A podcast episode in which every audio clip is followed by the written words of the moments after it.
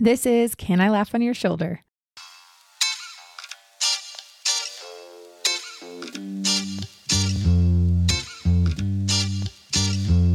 Hey, welcome to Can I Laugh on Your Shoulder? I'm Molly Stillman, and this is a podcast where I get to sit down with a different person each week and have raw, funny, often brutally honest conversations about the things that matter most faith, business, life, and everything in between, where we each learn how to be good stewards of the things we've been entrusted with, even our stories, and how we can use those things to serve others and leave our families, our friendships, and our communities a little better than we found them. I want to create a space where people are unafraid to be themselves and unafraid to ask the questions the rest of us are thinking. My goal is to make you laugh, cry, and laugh till you cry. My guest this week is Dr. Morgan Cutlip.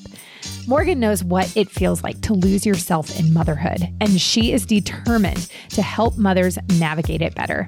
She's experienced and trained in translating psychological theory and research into practical, accessible, and actionable advice which she shares with her clients and social media followers. She's at Dr. Morgan Cutlip.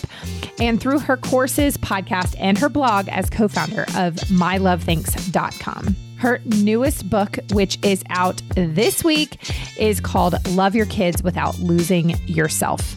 And this book is all about how moms can banish guilt and beat burnout and find practical, feasible ways to take care of themselves and find joy in motherhood and enrich their relationships with their kids. Now, let me tell you, this conversation was so needed. And if you are not a mom, I'm telling you, dads, listen to this conversation. If you know uh, someone with kids in your life, if you know kids in your life, this conversation is for you. We got really deep.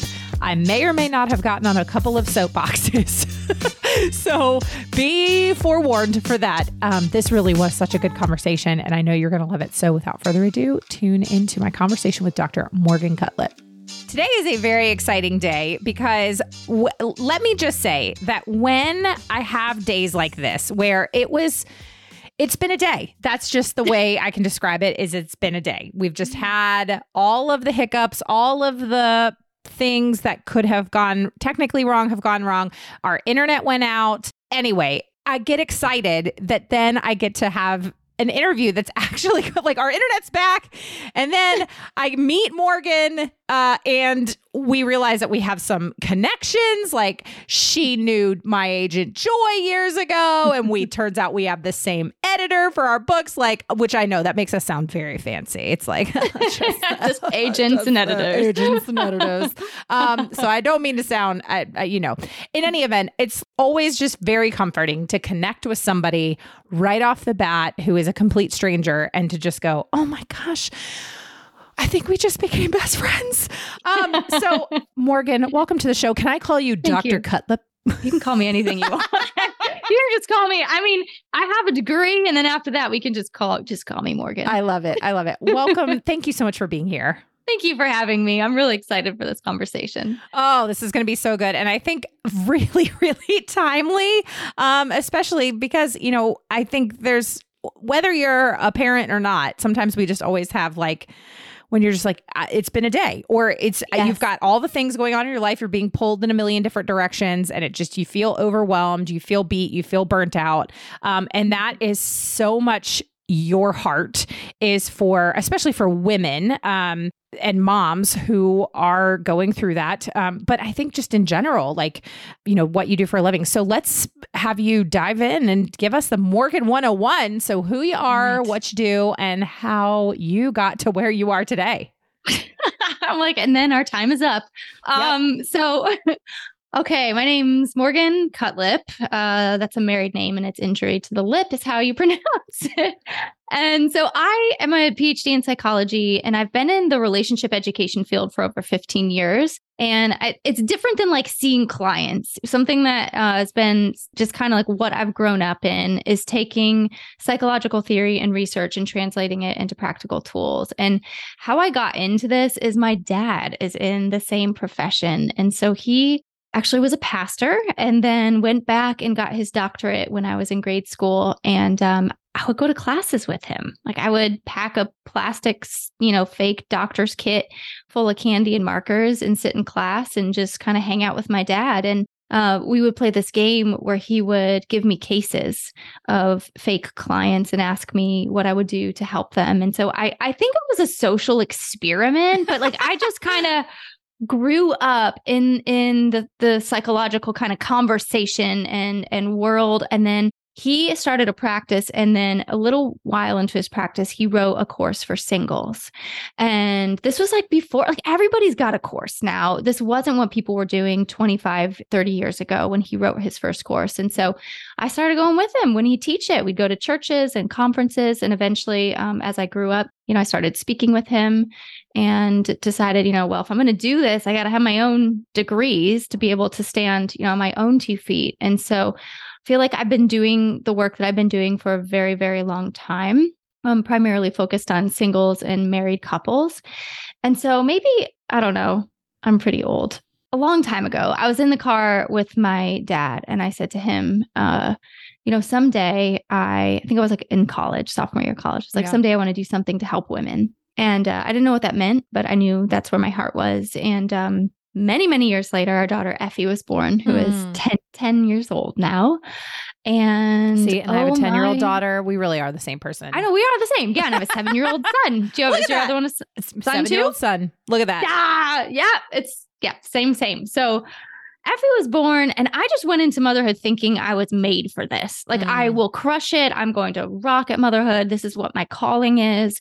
And I was just smacked upside the head. I did not anticipate the loss of freedom, the overwhelm, the just like anxiety, the resentment I started to feel toward my husband, who I've known since I was 14. We mm. didn't date the whole time, but I've known him a long time, you know, and just feeling like, what is going on? And because I had such high expectations, I had a long way to fall, I guess, because I just regularly felt like I was falling short and just felt so buried by motherhood. Mm. And and I knew at that point, you know, I wouldn't always feel this way. And I knew I didn't have the answers, but I knew I had the skill sets to figure out how to empower moms to navigate motherhood differently. And so that's when I made up my mind this is what I wanted to do. So it's just such a like a joy and honor for me to be able to share a book about this exact thing now many many years later. Okay, I love this. And let me just say off the bat, you are not that old, okay? I don't know how well, I mean, are, but you're like I'm old.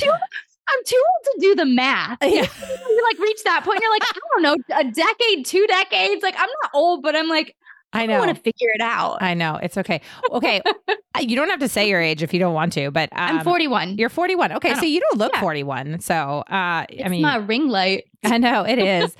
also, what is your skincare routine? Um, do you hydrate? How much water do you drink? Yeah. Okay. So, all right. So I'm 38. So we're we're both in that same we're we're in the same age bracket. Same age and uh, 30. What is it? 36 to 44. When you have to like click you the check that box. what box are you in?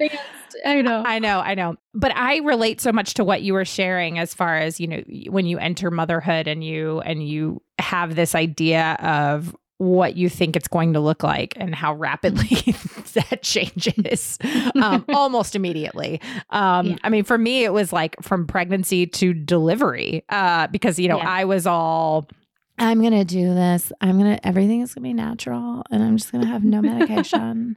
and my birth is going to be pain free and amazing. And um, then my daughter, I carried my daughter to 42 weeks in the middle of oh. August in North oh. Carolina.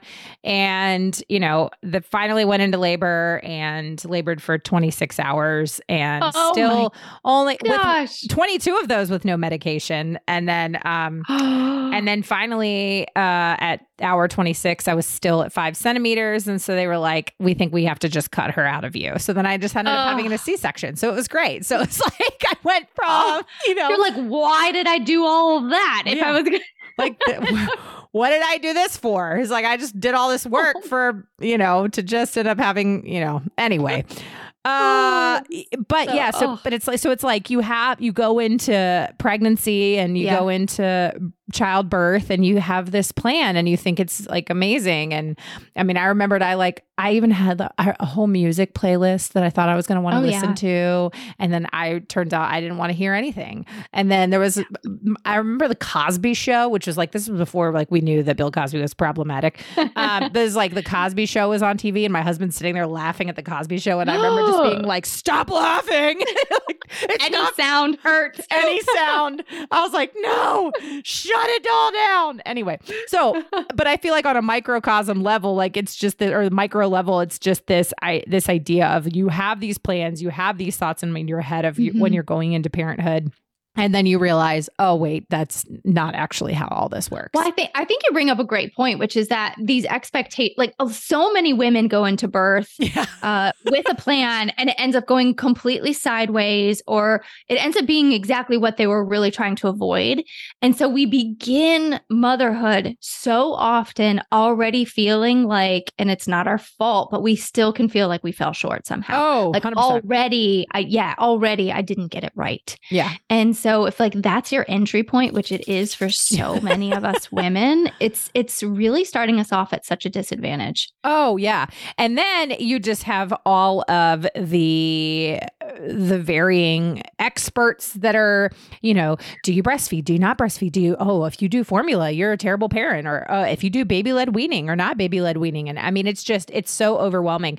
And I think back to um you know, I was actually while I was working on my book, I was writing this this chapter kind of about my childhood and my and my my parents' uh, approach to raising me because my parents were older. I mean, I was born in 85, mm-hmm. but my my dad was 41 when I was born. My mom was 38. And so they were, you know, which at that time was yeah. pretty uh it was pretty unheard of to have kids that late. And yeah. my mom died when I was in high school. And so, you know, she wasn't around mm. when I was pregnant and stuff. And so I remember asking my dad, you know, like, do, were there parenting books? Like, you know, there wasn't parenting bloggers, there wasn't Instagram. Like, where were like Dr. Spock? I don't know. My dad said it was this guy by the name of T. Berry Brazelton and his in his parenting tapes. Do you know T. Berry Brazelton? Vaguely familiar. Yeah. But- yeah, so it was like T. Berry Brazelton VHS tapes was where my mom got her parenting advice. And um and so it's just like anybody that is listening that is probably like over the age of like 50 or 60 is like, "Oh yeah, I remember T. Berry Brazelton and his set of like parenting VHS tapes and he's like all about holistic parenting." But like it, that was the one input yeah. my mom had. And it wasn't this just barrage of information that we have at our fingertips that is both a blessing and a curse these days. And so it's, you're right. It's especially for new moms, they just, they start off on this foot of just immediately feeling overwhelmed. I mean, I don't think there's a new mom that I've spoken to in the last 10 years who hasn't shared those thoughts. And then, of course, when you have subsequent children, it completely changes and then mm-hmm. my sweet friends who have like four, five, six kids, they're just by the by the fourth, fifth, and sixth, they're just like, whatever. Whatever. You, want a Fanta at three days old? Sure. Go go ahead. I'm out fine. of formula. Here's a Fanta. I'm all out of formula. Here's 73 grams of sugar. It's fine. Um, you know what I mean? So it's just so yeah, you go from one extreme it's, to the other. I, I asked my mom that question that you asked your dad, and she was like, Oh, you know, I don't know. I just called my friend and did yeah. whatever they did. And I was like, That's it. That's that it? was your like, how do you know your friend wasn't, cra- you know, loony about it, what they were doing? And so I do think that, I mean, there's so many aspects that impact how we experience motherhood and why it feels like it does today. And one of them totally is this information consumption age that we live in. And I think, you know, I'm part of this, of this, I don't know, group, I suppose, but like these social media experts who provide tidbits of information that do not capture your specific scenario. And it, I think it leaves parents and moms specifically, because we're usually ones like reaching the depths of the internet, trying to find the solutions and like crack the code to whatever sleep, right. our kids' tantrum, their feeding issues, their colic, whatever it might be. And it leaves us feeling like, almost like we don't really know what we're doing because we have to find the right way to do it. And then it all ends up conflicting. Mm. And I think it leaves us really extra overwhelmed and super hyper vigilant in how we approach parenting. I remember, so our daughter I don't even know if she was that hard of a kid, but like she just felt really hard to me because I did not, I, I, expected who my parents said I was, which was very easy. Also, I think I just sh- shoved it all down kind of thing. like I just, relatable. Like, this is why I, yeah, why I have stomach issues. I just eh, swallowed it. But you know, she didn't. And she had tantrums starting at, I think, 15 months, just crazy. I thought she was possessed. They felt demonic. She would bite me and attack me. And um, I didn't know what the heck to do about this. And a lot of the stuff I said, so I went to the books. Usually that's where I went first. And uh, I wasn't on social media. And everybody was sort of saying, you know, you don't name the emotion. You know, you're really upset right now. You know, do that. Name it to tame it every single time I did that, it inflamed it. She got angrier with me. She'd come at me 10 times as hard. And it just left me feeling like either something's wrong with me, something's wrong with our kid, or something's wrong with the both of us, but I cannot get this right. And so I, I think that that is a really common experience when we're living in this age of all of these experts. And I don't know, I could just keep like you pile on to how we're parenting now, which is this whole cycle breaking mentality. Mm-hmm. Um, like we got to raise our kids to be so much better than we are. And we came out of our parenting experience with, you know, I'm using it a whole spectrum here, but with trauma. And we want to raise our kids differently. And I think it's a beautiful thing, but we have swung so far that we just really go into our parenting so I feel like we're like walking on eggshells. We're tense, we're uptight. We're like, we got to word it perfectly, or this is going to be the moment that we mess up our kids. And then so it really does feel like we're parenting. It's, a whole new game right now. Mm-hmm. The way we mother is we've got all new obstacles we're trying to contend with. And one of the biggest is ourselves and the pressures we put on ourselves to do it just so. Oh, such a good input. And I'm really curious to know for you as somebody who, I mean, by both like the way you were raised and in and the way that you you know kind of traveled with your dad and, and kind of was almost in his shadow a little bit for a while but yeah. then you became you know an expert psychotherapist. You became a you know you started studying relationships. Like you have your a doctor in front of you. And so you have this like decades plus experience in this world Mm-hmm. And you see that from like a very um I don't know if clinical is the right word, but that's kind of like what I'm trying to convey here is you have the the knowledge, the know-how, and then you became a parent yourself. And so you had this knowledge and information before you became a parent. And so I'm curious for you like what what was that like for you on your own journey when you had this knowledge and information going into the parenting world you felt like you were equipped and like you were like, yeah, I'm ready, I'm game. Like you said, I'm going to kill this mothering thing. And then all of a sudden, that wasn't like in a different way. Yours was the 26 hours of labor ending in a C section. Like, you know, just yeah. like you went in with yeah. this plan and it didn't go how you envisioned.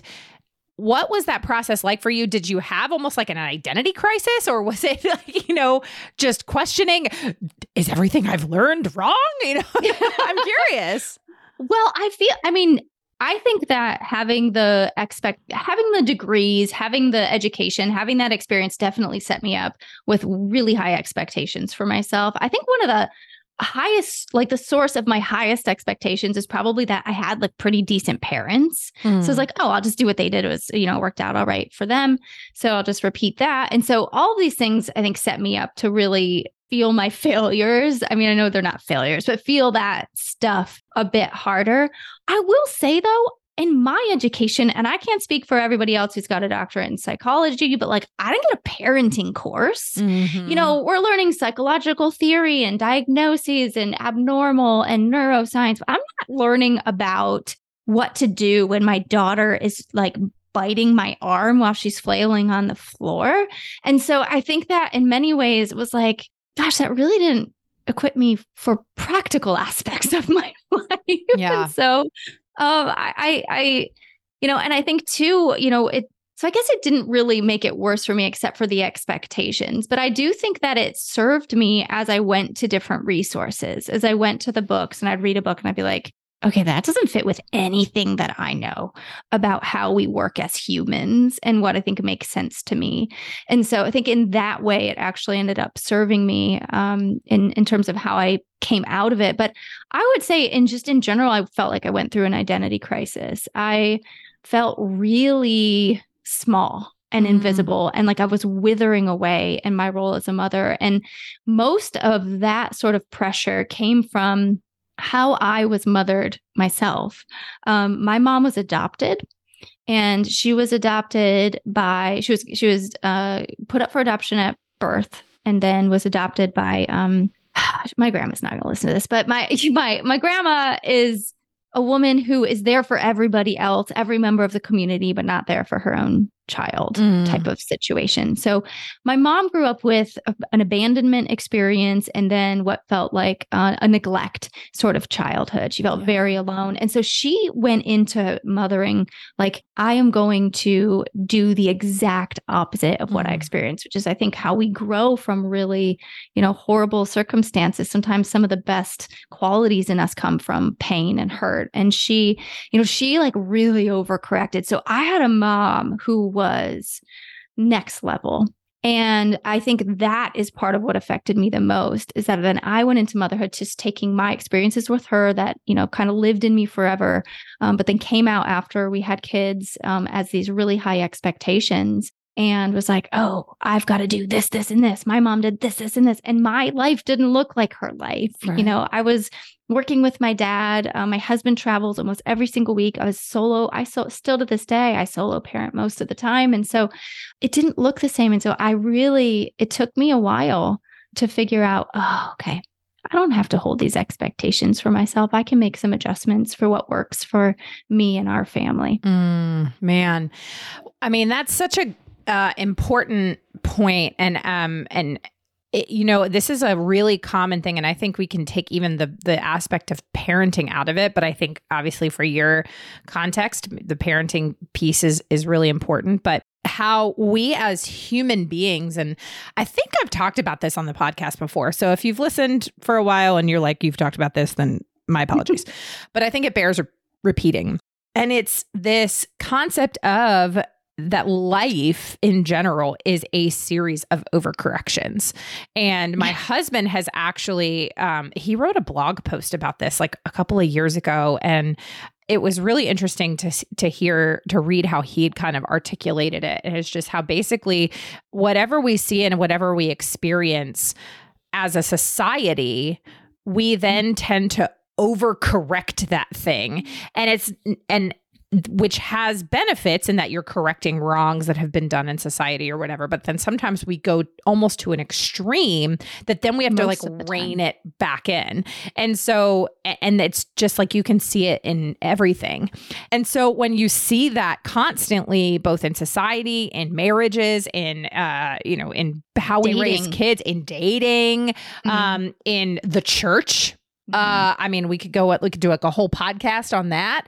It becomes this vicious cycle of this series of overcorrections where we're constantly trying to overcorrect for the mistakes of the previous generation. But then it just leaves us uh, sometimes feeling like we're, you know, almost trying to just keep our head above water. Um, oh yeah, because we feel like we're drowning um, in in trying to overcorrect for for the sins of the past. Oh, I mean, we're there. Oh, yeah. I totally agree. I think it's such a wise thing to call out. And, you know, when you look at the research on millennials as parents, I mean, there's this, all these really good things, which is, um, oh, and also our generation is the most, the generation that spends the most on like self improvement. Oh, yeah. And that type of, like, we're all about correcting the, the, the wrongs of the previous generation. But we have taken it really far. When you look at the research on millennials as parents we have sort of moved parenting to the center. And i think even things like partnering have moved to the peripheral which i think is a little dangerous because in my opinion it all sort of you know they all connect it all goes together all of these things. And so I, I totally agree with you. We have overcorrected and um, it's it's all done with good intentions but sometimes too much of a good thing becomes bad. And we have left ourselves in a place where we are parenting so intensely that we can't help but feel like we're regularly getting it wrong Right. And to your point, I think, uh, and what's the phrase? Like the road to hell is paved with good intentions. And it's, Yeah. it's like the reality is, is sometimes we have to name these things. We have to name, call out that, hey, this is a this is a massive overcorrection. Um, I mean, I have so many thoughts on on that in particular and that that Mhm. particular concept. But I think just in general, like for this context, like especially in in parenting and in motherhood, um, you know, we ha- you have to call out these things. You have to call out that moms today, parents today, but especially moms are just facing a much different parenting climate, um, climate for raising your kids than ever before. Um, And and it's not that our problems are unique; it's that they're just different. Um, in that in that like, or I guess I should say that yes, our problems are unique, but every generation of mothers has faced problems. It's just ours are just different. Yeah. And so, I mean, I think about, you know, Gen X um, and and boomers, like when they were raising their kids, they're raising their kids, especially boomers, are raising their kids in a post-war. I mean, they're coming out of World War II, and then they're raising kids during the Vietnam War. Mhm. And then you have Gen X, who's again coming out of a post-war climate. Um, Mhm. you know, very, you know, you've got the uh, you know, invention of the internet and you know, the prevalence of cell phones and those things are coming out. And then all of a sudden, then you have millennials that are raising their kids where it's just you're inundated with all of these things. And it's just it, it's it becomes too much. It becomes It too much. But it's like much. everybody's faced problems, but they're just different. Yeah, and I think like our goals as generations have been different. You know, I, I think I don't know exactly. I haven't put a lot of thought to this, but like past generations, like our parents' generation, maybe their goal was, you know, to have hardworking kids who like move out someday, even though the majority of us came back and lived with our parents again. You know, I don't know. I think it was, you know, the end goal was way different. Whereas as millennials, I think our goal is to raise kids who um, are like emotionally intelligent and who maybe don't need therapy as much as our generation or things like that. And so I I think that we have to acknowledge that and that's part of what shapes our parenting trajectory is that we're after something totally different. But I, I say this over and over again when I speak to moms, um, and it's that no child will leave their childhood experience without something. And I Mhm. know that that sounds really depressing. I don't mean to burst anybody's bubble, but the reason why is because we can parent with all the heart we have with as perfect as we, you know, try to be and with all sorts of really good intentions. But the way that we are interpreted by our children is way out of our control. So we have good intent, but our the interpretation of us may be completely different. And so we can do our best to try to make sure everything's kind of clear and we have clear lines of communication with, with our kids we might have like one experience is just like totally you know totally means well intentioned and our kid was like oh i felt really dismissed during that during that exchange. It's like you can't control these things. And then that's their duty as an adult later. You know their job to sort of work through that sort through it make meaning engage in conversation but we really need to dial back some of the pressure we place on ourselves we are really operating with this belief that people are really fragile um, and are easily affected in ways that will impact them for the rest of their lives. And people are affected, but also people um, have the ability to work through these things as they get older. And I'm not saying to like go out and traumatize your kid. That's not what I'm saying. but No, I'm saying I put it in perspective. It gives know, you we the- need to. Yeah, it gives you the freedom to be like forgiving of yourself and forgiving of your kids and understanding that like we are all flawed human beings and it's helping your kids understand that. Yes. Yeah. And I think there's such a powerful tool in how we repair with our children if we do mess up. Um, and then also how we just work to develop relationships where there's open lines of communication. So we can you know if there is a misunderstanding and our child comes to us we can talk talk it over and have that conversation. But this intense pressure is just not it's just not doing us any favors. Yes, I I, I totally agree, and I think it's such again. I, I think naming it is really the key because I think that that what that does is it, you know, I, I think especially coming from a faith perspective, which both I know you and I both do, mm-hmm. is when you name something, you no longer keep it in the dark. And yeah. you no longer you're not shoving it under a rug, you're actually dealing with it. Um yeah. and so I think now that we've kind of set this up about the realities of what parents are facing, what moms are facing. Um, because I, I think there for a very long time. And I think this is historically as well, but I think our generation, for some reason, even more uniquely, has put motherhood on a pedestal in which if we somehow have given our kids too much screen time, we have failed them as parents. Mm-hmm. Or if we didn't baby wear, or if we didn't do X, Y, or Z, or if we're not cooking all organic meals, like then we have failed our children. Um, mm-hmm. you know, or if we didn't, you know, during the summer, if we don't have the summer bucket list and we don't have the the days planned out hour by mm-hmm. hour, it's it's exhausting. And I think back to like when I was a kid, like I look back, I had an amazing mom who was very involved. But like when I went when I woke up in the morning during the summertime, I went outside and I drank from yeah. a water hose all day. And then I didn't come back until the street light came on. Like I Yeah and that wasn't that was just what it was. I mean, and, and now we're like, did we play enough with our kids yeah. today? I oh know. oh my gosh. I know. And I've gotten to the point where I've had to like have conversations with my kids and tell them like, you know, because I love spending time with my kids. I got my kids are hilarious and they're fun. And um, you know, and I know what their individual love languages are, but I also know like where where my limits are. Um, like for mm-hmm. example, last night I took my daughter to go see Wicked, the musical.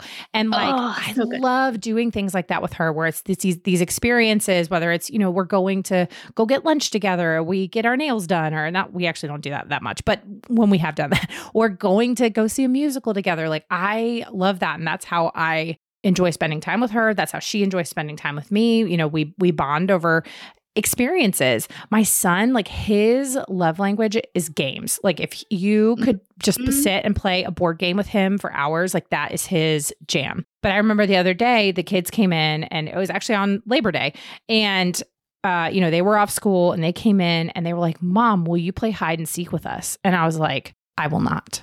And I love you guys very much, but I actually really don't like the game of hide, hide and seek. I just was straight up honest. I was like, I love that you guys love that game. That is not mommy's game. Like I I don't like it. It's I never liked it. I was like and I'm probably like making somebody real mad right now. Like I can't no. believe you wouldn't just play hide and seek with your kids. And I was like, I love you guys. If y'all want to play Yahtzee later, like let's do it. I will play some Yahtzee with you. Yeah. But, like hide and seek is not my jam. I will not be fun and I will just be miserable playing hide and seek. I also hate tag. And that is because I don't like Ugh. being chased. I didn't like tag as a nine year old and I don't like it as a 38 year old. Um, you know what I mean? And so, but I think it's having those conversations with my kids where I'm just like showing them. I love you. I would love to hang out. If you guys yes. want to play that game, 100% go for it. It doesn't make me a bad mom that I don't want to play hide and seek or tag with you. no, but there are there are a lot of people who would who would have that same experience and would play hide and seek but kind of hate it the whole time, the whole but time. because they would have so much guilt right. around around like I have to continually play with my kids. I remember um it was so weird but well I, I, had this friend she moved away. It's such it's such a sad thing when you like have this friend i had a friend we like did life together yes. when our kids were little our kids are the same ages and we would every tuesday meet up at this restaurant right on the beach. It's like i don't know i sound fancy but it was really nice and um i was eating my lunch one day and i think roy came up and was like trying to eat my food. And i'm like no this is mine Get away from me. This is my this is my special lunch today. You don't yeah. get to have any of it. And you eat your food. And she said to me maybe weeks later, Oh my gosh, that stuck with me. And like for so hard because I always give my kids my food and then I'm mad that I did. Yeah. it's like sometimes we need that permission to not make everything about our kids. Right. And I I think a lot of us then if we if we act on that permission we'll feel guilty about it. And so we have to deal with what's underneath um, that guilt in order to kind of ban get that get rid of that because it's not serving us. But I, I, had this experience in writing my book where I came across this woman's research. Her name's Sharon Hays, and she came up with the term intensive mothering. And this was such an aha moment for me when I read through her research, but I feel like this like fits everything we're talking about. She came up with the term intensive mothering in five areas that make up intensive mothering. And it's um, the first one's essentialism, which is essentially like moms are the best ones for the job. So if you like send your kid to daycare or you have your partner do some stuff or you ask for help, you're basically subjecting your kid to second rate care because you're the one that's best for the job. Uh, the second is uh, everything should be child centered, which is kind of what we're talking about. Is everything revolves around them. The third is that should be stimulating for our kids. We should create these manufacture these stimulating environments, these Montessori types of playrooms, you know, setting up these activities every day for our children, which becomes so exhausting. Fulfilling that that becoming a parent, specifically a mother, should really complete us in a particular way, be totally fulfilling. And then the last is that it's um, supposed to be really, really hard. And when she researched these five areas, she found that um, there was this uh, impact of when you become a mother, it's temporary, but that women had higher rates of depression and mm-hmm. anxiety and lower life satisfaction. But I think what's cool about her research is that when she dug deeper, she found that it wasn't actually a direct impact of becoming a mother on these negative outcomes. It was actually through the belief in these five areas. And so, if you can change the way you interact with these five areas and some of your belief systems, the negative effects of motherhood really almost went away. Yeah. And so we again it's one of those things like let's name it, let's put it on the table, let's shine light on it. Okay, now you can do something about it. Yeah. Now you're empowered to make a shift. Right. And I think that again I think it's so important to to name it to give give people the permission to address these things. And this mm-hmm. now this is not permission to like be a crappy parent. No, you know I mean? no, but no. I, but I think it's it's naming your strengths and identifying mm-hmm. your strengths. And my husband and I actually, I think it was like a month ago, where he sat down and like I was just feeling overwhelmed about some things. And and in any event, we kind of talked about. It. He was like, "What are the things that you just don't want to do with our kids?" Like, and I I was like, "Do I have permission to like say these things?" And he's like, "Yeah." And I was like, I don't like to play hide and seek. I don't like to play tag. Like I don't want to like I'm just not I like to hang out with my kids. I like to do things with my kids.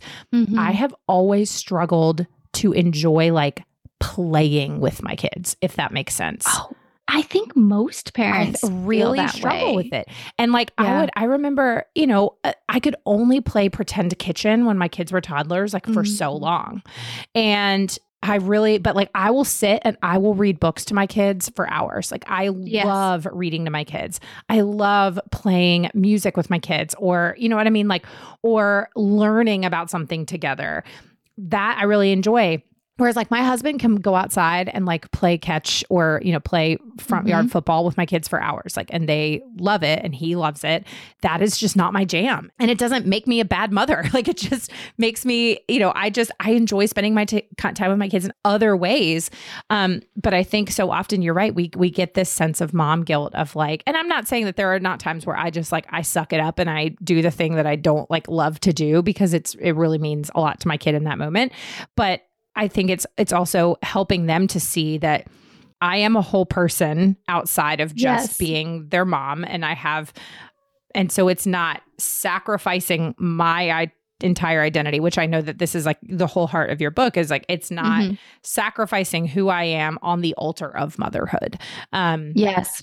And it's finding that that balance and finding that medium and helping my kids to understand that they also have play a role in this and that our relationship is not just mother to child but it's child to mother as well. And so how like it's this you know it's obviously it's a d- very different relationship than i have with my husband but like think about you know there's really not another relationship in our lives where you know, if I, if you and I, which we are clearly friends now, but like say we were neighbors and like really best friends, like if I was just pouring everything into our relationship, doing everything you wanted to do, never doing anything I wanted to do, never saying, hey, what if we compromise and we do something together? Mm-hmm. Like that would be a one sided relationship that's incredibly unhealthy and not mm-hmm. sustainable same with it, marriage like if, if in my marriage i was just constantly every day doing things my husband wanted to do, being at his beck and call, like that would be a toxic, unhealthy marriage. And yet, as moms, we find ourselves in these positions where we are constantly sacrificing everything for our kids. We're canceling plans with our friends to be with our kids. We are shifting our entire lives to be around our kids and their activities. We mm-hmm. are making them entirely separate meals for their co- convenience and consumption. Um, I just, I clearly have a lot of thoughts about this. But at the end of the day, like that is an unhealthy relationship. If we are not going and realizing that they are also in relationship with us and they have to understand like i understand that they're children and that they are on a different uh you know emotional capacity but that's our job as parents is to teach them how to be in relationship with other people. And part of that is the relationship that they have with their mom and their dad. Anyway clearly i have thoughts about this and i've stepped on I'm a like, box well my head's like swirling so it's like i have so many different places i could go with this response because there's so many things. I think one thing i um that popped in my head there are a few lots of things but one of them was um well, I totally agree with what you're saying, by the way. I feel like a lot of moms don't know where they end and their kids begin. Like they just start to like meld together. And then I think one of the really just ironic parts of how we all like regularly exist in motherhood is that we self-sacrifice for our relationships because we love them so dearly. Like they are the most important very thing. much, very much. So so much. But then we sacrifice so much we become so small that all of a sudden we're like grumpy and irritable and snapping at these little children that we adore. And we're like, and it's because we've sacrificed everything for the sake of the relationship. So we end You're up resenting the relationship. You're resenting you resent, them. You get to the point where you resent your kids. And and and it's just this it's just ironic that we get there because we're really trying to care for that relationship. So I think another thing that popped in my head was um there's this theory called social exchange theory. And it's really simple. It's basically like in relationships, you um, have these exchanges with people. And if it's inequitable, then you're like, this relationship is is not for me just like you were saying if you pour into me as your neighbor and i never return it's like this isn't good and um, it works like that in our partnerships and in our marriages. This is a really prominent theory. Um, it makes a lot of sense and why we resentment can develop. But with our kids, it's a little bit of a unique situation because I do believe that we gain from our children. I don't think that we just they just take from us. I think there's lots of really deep meaningful things we gain from them. Definitely. But it is more giving than getting yeah. in the day to day. Like For I sure. just I mean, you just add up the amount of snacks I get a day. I'm like, Yeah, I already gave yeah, you like way too many things. And um so this is why it's important that we are able to figure out a sustainable way for us to care for us like we have to supplement as moms Mm-hmm. our own care in this specific relationship because it is going to be a bit inequitable. It's designed to be that way. It's okay that it's that way. But Yeah. if we lean into that imbalance without ever pouring into ourselves, then again, we end up in that same place of resentment and irritability and snappiness at our kids. And so uh, it's just, I mean, I could go on and on and on Yeah. why it's so important. You're absolutely right. Yeah. And I, yeah. And I, there's obviously, there's so much nuance to this. Um, and, Mhm. and it's, it's, yeah, it's, but I think it, you know, and, and I think the relationship changes. And in fact, I had, um, I'm thinking back to an interview I did with Sandra Stanley back at the beginning of the year. Um, she and Andy uh, Stanley had come out with a Mhm. book called. Parenting, and um, I think it was called Getting It Right. And basically, but one of the things that they had talked about, not, not it's not original to them, but you know the different stages of parenting. When Mhm. and I do not have it off the top of my head. But just generally speaking, you know, you have kind of birth to the through the toddler years where you're really just in triage mode. like you're just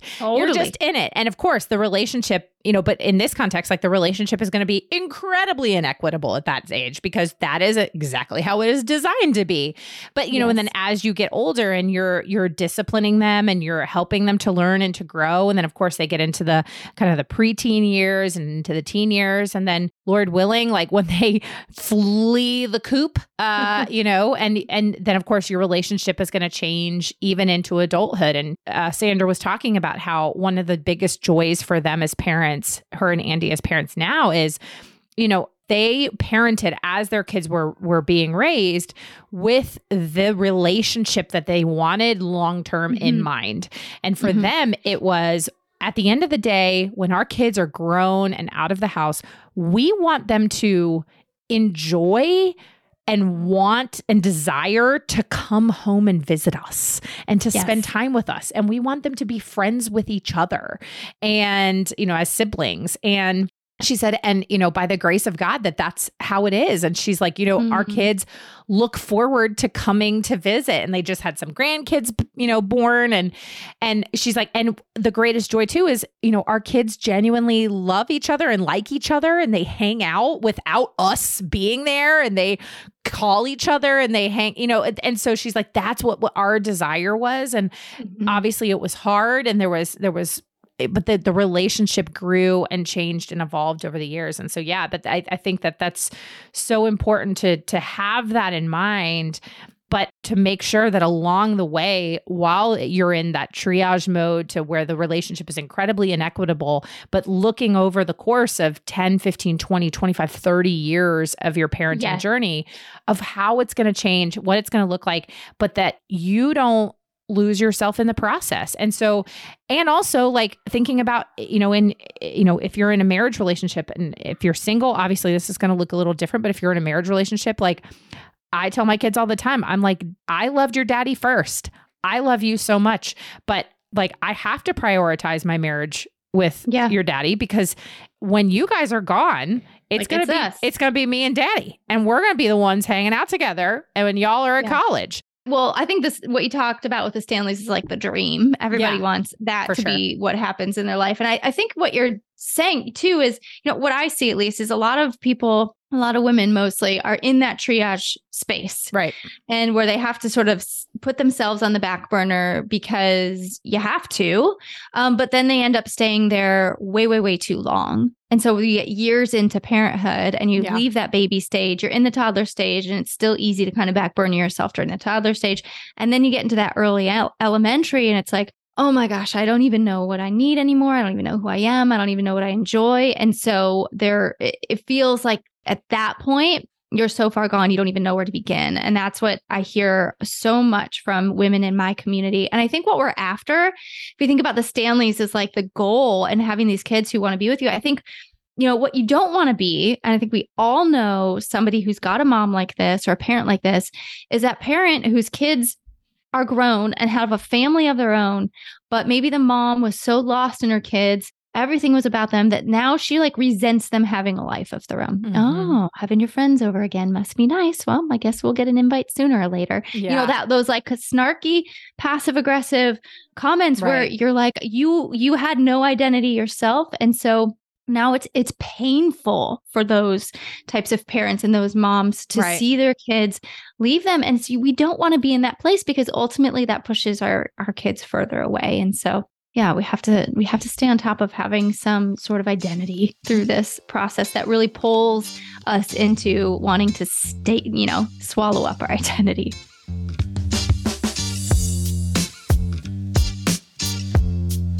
Well, I know that one of the big things that you love to talk about, I mean, this is obviously this again, this is so your heart. I mean, you literally wrote an entire book called Love Your Kids Without Losing Yourself.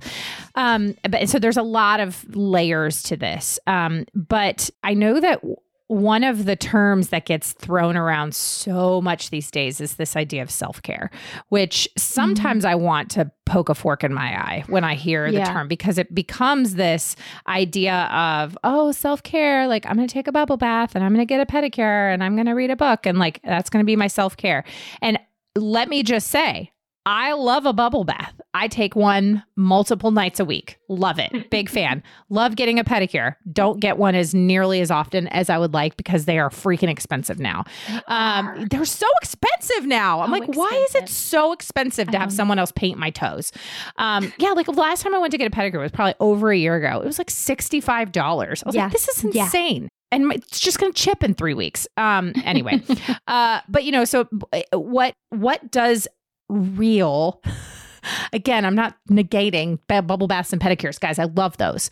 But that's not at the core, that is not legitimate, real self care. And so, what does that look like in this context where we are no, we're not making our lives 100% of the time about our kids? We have to have this moment where we are creating a life for ourselves as well, well while also making sure we're not swinging too far and in the pen, other pendulum and becoming uh, selfish and self-centered and and then sacrificing right. our kids on the right. altar of ourselves because I do see that too. I oh, do see people 100%. who are who are like righteous about their identity, and you're like, no, that's not what we're saying. Right, you know, right. gone you've gone too far.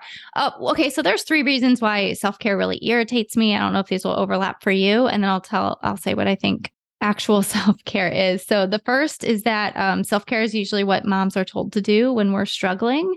And I just don't feel like we need more lists of things to do with the time we don't have. Mm-hmm. And when we don't get to these lists, we end up feeling crappy about not getting the stuff done on our list. It's like we already have a running list in our heads, likely out on paper. We don't need more things to put on that list. The other reason I don't like it is because it makes this assumption that moms don't feel bad about asking for the time, the space, the support, the resources, all the things, if they even have them, to accomplish all the self-care suggestions. Mm. And I I hear mostly from women that they really struggle with feeling like they have a right to ask for time, a right to ask for um, their partner to step in more. They feel a lot of guilt when they take that time. So you know, if they go get the pedicure, the whole time they're feeling crappy about how they left their kids. And so it's not even time well spent at that point. So I don't feel like uh, self care, how it's traditionally talked about, addresses the deeper issues Correct. going on. And then the last is that self care is almost always, not always, but almost always about our physical bodies. So it's like, like you said, take a bath, take a walk, drink more water. Listen, all these things will help. They're going to be, you know, you're going to feel better for a minute um, if you do this stuff, but they're not really the answer. And we're more than just our bodies. There's more to us, you know? So I believe that real self care is my, my framework is that we have to get good at managing our relationship with ourselves. So we recognize we have a relationship with our partner, with our children, with our friends, coworkers, everybody. We have a relationship, but we don't often consider that we do have a relationship with ourselves. And um, part of I have so much to say. So I'm like, how much do I just No, I love it. I love right it. Here? Okay, I'll keep going. Um, part of what we have to recognize is that you know, I start the book at this place, which is that life is going to regularly pull our relationships apart. Life has this way of disconnecting our relationships. So, for example, having kids is this beautiful, wonderful blessing. It's super inconvenient for our marital relationships. And so that's just how life is. The normal, the expected, the tragic, the beautiful will all pull our relationships apart, including our relationship with ourselves. And mm-hmm. so, what we also know to be true is that our relationships don't just auto auto correct. You know, we know this in our relationship with our kids. If I remember when Roy was born, that's our, our that's our son's name. I really worried about feeling distant from Effie. And of course, at some point I did. And so I did something about it and I yeah. carved out time. And we sort of assume, though, especially in our relationships with our partner, and most definitely in our relationships with ourselves, that we'll just autocorrect. We're like, oh, we'll get back to us in 18 years. Mm-hmm. And that's not how it works. And so if we can uh, get on board with those first two things, life's going to mess us up we're going to get thrown out of whack. It's normal. Don't beat yourself up over it. Um, we're not going to autocorrect, though. The third piece is we have to manage our relationships intentionally and um, especially our relationship with ourselves. And so that's what I believe true self care is. And so in the book, I give a model of relationships because I don't like when things are just this ambiguous, like, ooh, manage your relationship with yourself, whatever that means. Um, it has to be really practical. So I give a model of what your relationship is. It's a picture, and there are five areas, which are um, bonds or connections that exist in all of our relationships. And this is what you manage. This is what you check in on. Things like how you know yourself. When you know yourself really well, you can take care of yourself and meet your needs in ways that actually make a difference. You know, you hate hide and seek. Right. So now you don't need to play. Some people don't even really have any kind of uh, clue who they are, especially after becoming a mom. I feel like we've all had that experience where someone's like, How are you? And you're like, I'm good. And they're like, No, really. You're like, I don't know. I, I, you know, we just through the momentum of life, we're so good at checking out and not even tuning into ourselves right. anymore, and we lose touch with ourselves. So, right. part of of managing your relationship with yourself, true self care, is knowing yourself deeply. It's seeing yourself in a positive light. Mom struggles so deeply with this. This is where mom guilt comes in, and all sorts of things. These expectations we talked about earlier. It's um, getting to know your needs and how to assert them just with grace, you know, gracious assertiveness in our relationships and and carving out space for your needs. It's prioritizing in a way we can feel at peace with. And it's then the last part of my book is it's called touch purposefully. This is the last area of relationships we manage. It's the closest to self-care that I get in my book, but I talk about how you know, our bodies speak to us. Our bodies are well intentioned. They're always trying to correct to kind of bring us back into this like homeostasis, this balance. And, um, but a lot of times we don't listen to our bodies and we don't care for them in the ways that they need. And especially as moms, gosh, we're so good at chalking all of our aches and pains and stuff up to just normal motherhood stuff, probably right. from carrying the baby, probably from getting older, probably, you know, and we don't, we would never treat our kids the way we treat ourselves. Yeah. You would never say, Oh, Roy, you've got a stomach ache. I'll get to you in two years when I'm a little less busy, you know? Yeah. And so I think true self care is really getting good at checking in with ourselves, making small adjustments that we can fit in the busy framework of our lives so we do not lose touch with who we are. Mm-hmm. Oh, my goodness. Yeah. Uh, we could do well, there's a lot of this that we could really break down and we could do entire podcasts on. Um, and here we are running out of time. Um, because this would be nine hours long if we talked about all the things I really want to unpack. Um, but I think this has been so helpful. Again, I, I think so much of what we've done here is and what you do regularly i know you do this on social media as well and and through this book is like we said is is bringing these things to light. Because again when you name these things when you bring these things to light when you put them out in the open it allows the light to come in and it allows yeah. the darkness to to go away. And you know i mean when jesus said i am the light of the world like and that is because you know he is bringing a light to in the darkness. And and and the darkness is where the you stub your toe and you say a bad word. I mean there's just a lot that happens and so when we put when we bring these things into the light when we allow jesus to to come into our lives and to shed light on the dark areas of our life when we and then when we can name things and, and that's where healing comes from that's where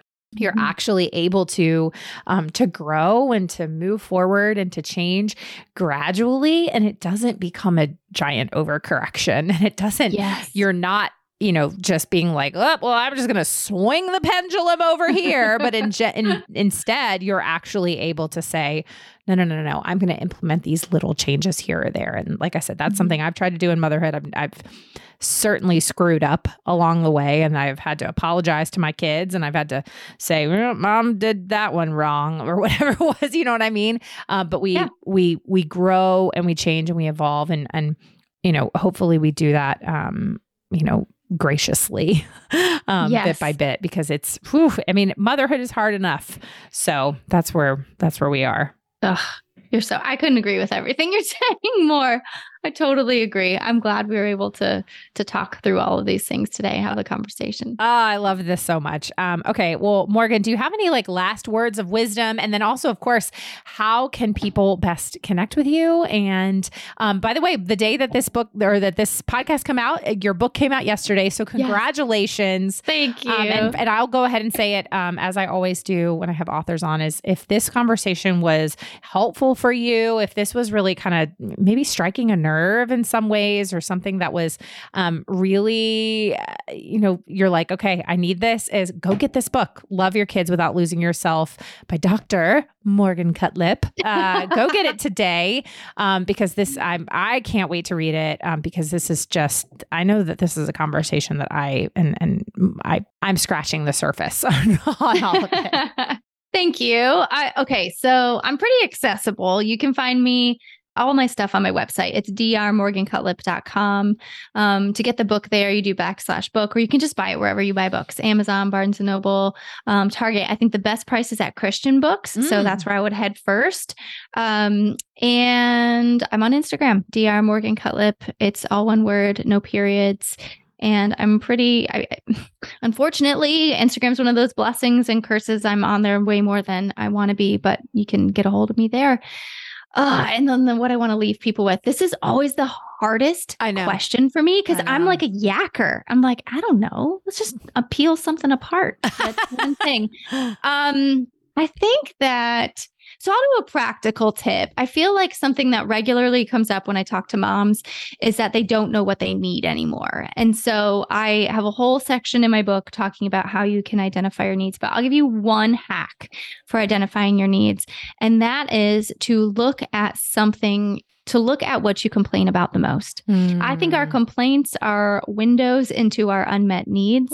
And so if you have that moment alone and you've just squandered it scrolling on your phone, deciding whether you fold laundry or take a nap, next time do a little bit of prep when you know you got some time coming up. Think about what am I complaining about so much and see if you can brainstorm some ideas for what you can do the next time you get a little bit of time and a little bit of peace to actually feel a bit more fulfilled. So good. So good. Morgan, thank you so much for being here. This was awesome. And uh, I'm really grateful for your wisdom. So great to meet you. Thanks for having me.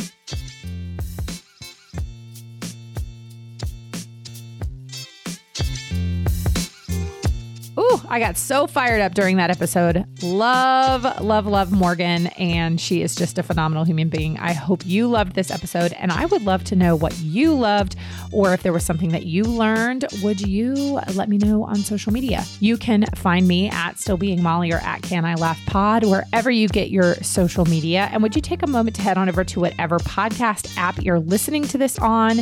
And would you click that subscribe or follow button and take a moment to leave a review? Leaving a review really does help me to know what you're liking and how the show is personally impacting you.